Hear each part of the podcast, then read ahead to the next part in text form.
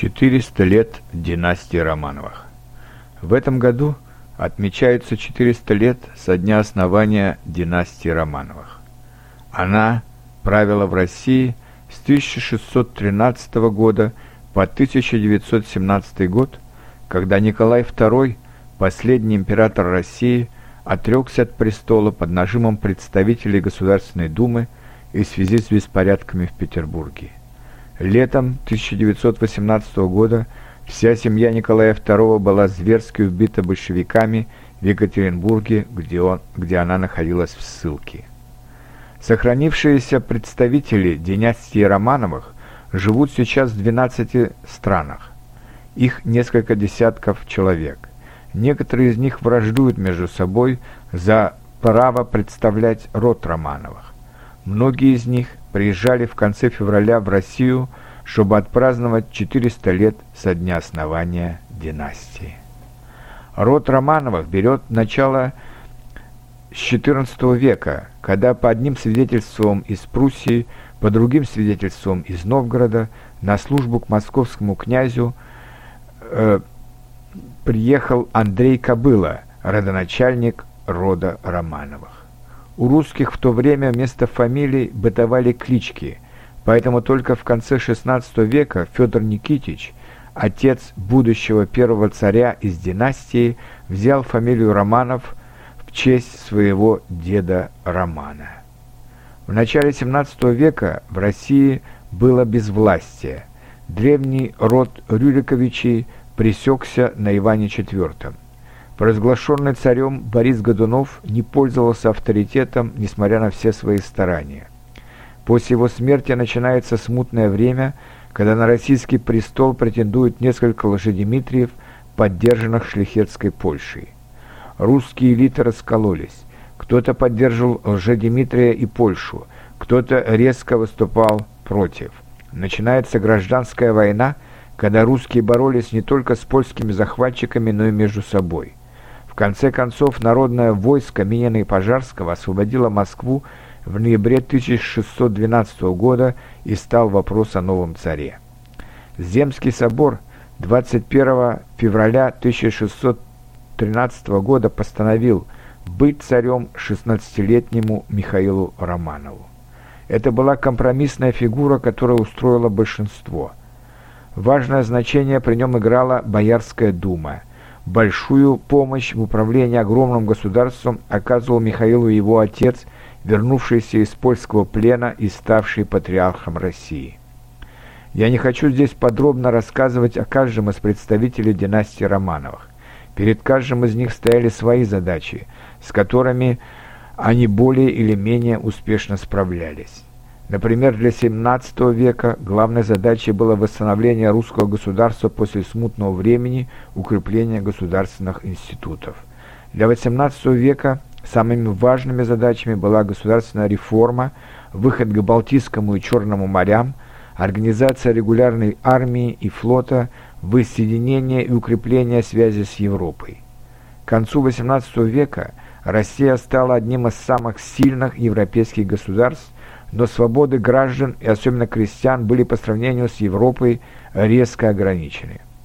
В XVIII веке начинаются династические браки Романовых с представителями европейских династий, прежде всего с немецкой Галштинской династией и с датской Ольденбургской династией. В XIX веке важнейшими задачами для династии Романовых были победа в Отечественной войне с Наполеоном укрепление своей власти на новых окраинах Российской империи, в Средней Азии, на Кавказе, на юге и западе Украины, в Польше и Финляндии, а также многочисленные попытки решить крестьянский вопрос. В конце концов, 19 февраля 1861 года по указу Александра II крепостное право было наконец отменено, и крестьяне де юра становились свободными. В то же время в XIX веке проявились негативные моменты и произошли досадные поражения. Это длительная Кавказская война на Северном Кавказе, это поражение России под Севастополем в 1854-55 годах, это многочисленные польские восстания и жестокое их подавление. Наконец, это усиление революционной борьбы в России, что в итоге в революции 1905-1917 года, положивших конец династии Романовых и Старой Российской империи.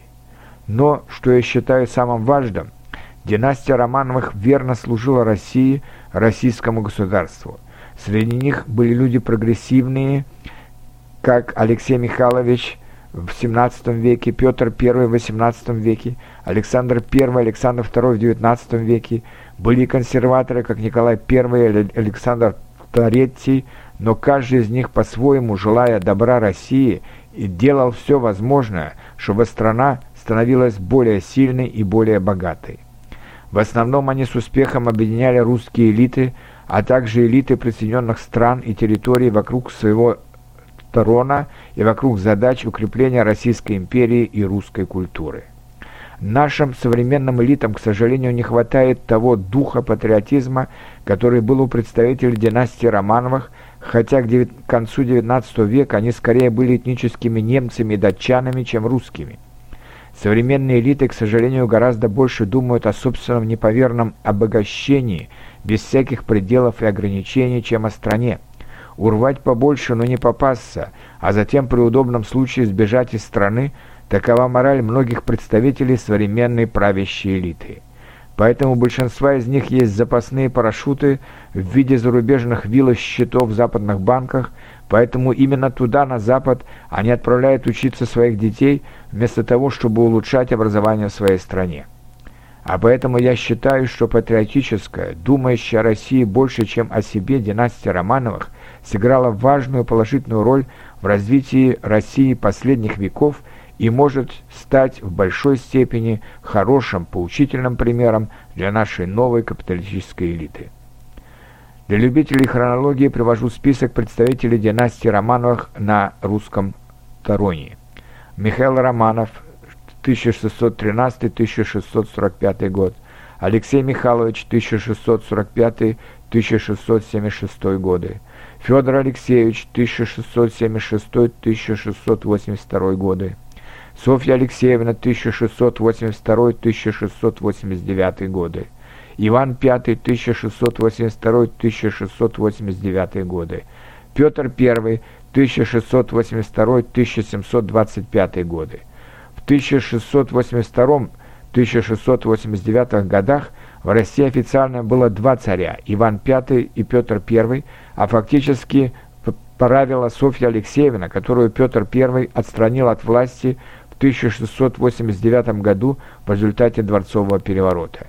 Екатерина I, вторая жена Петра I, 1725-1727 годы.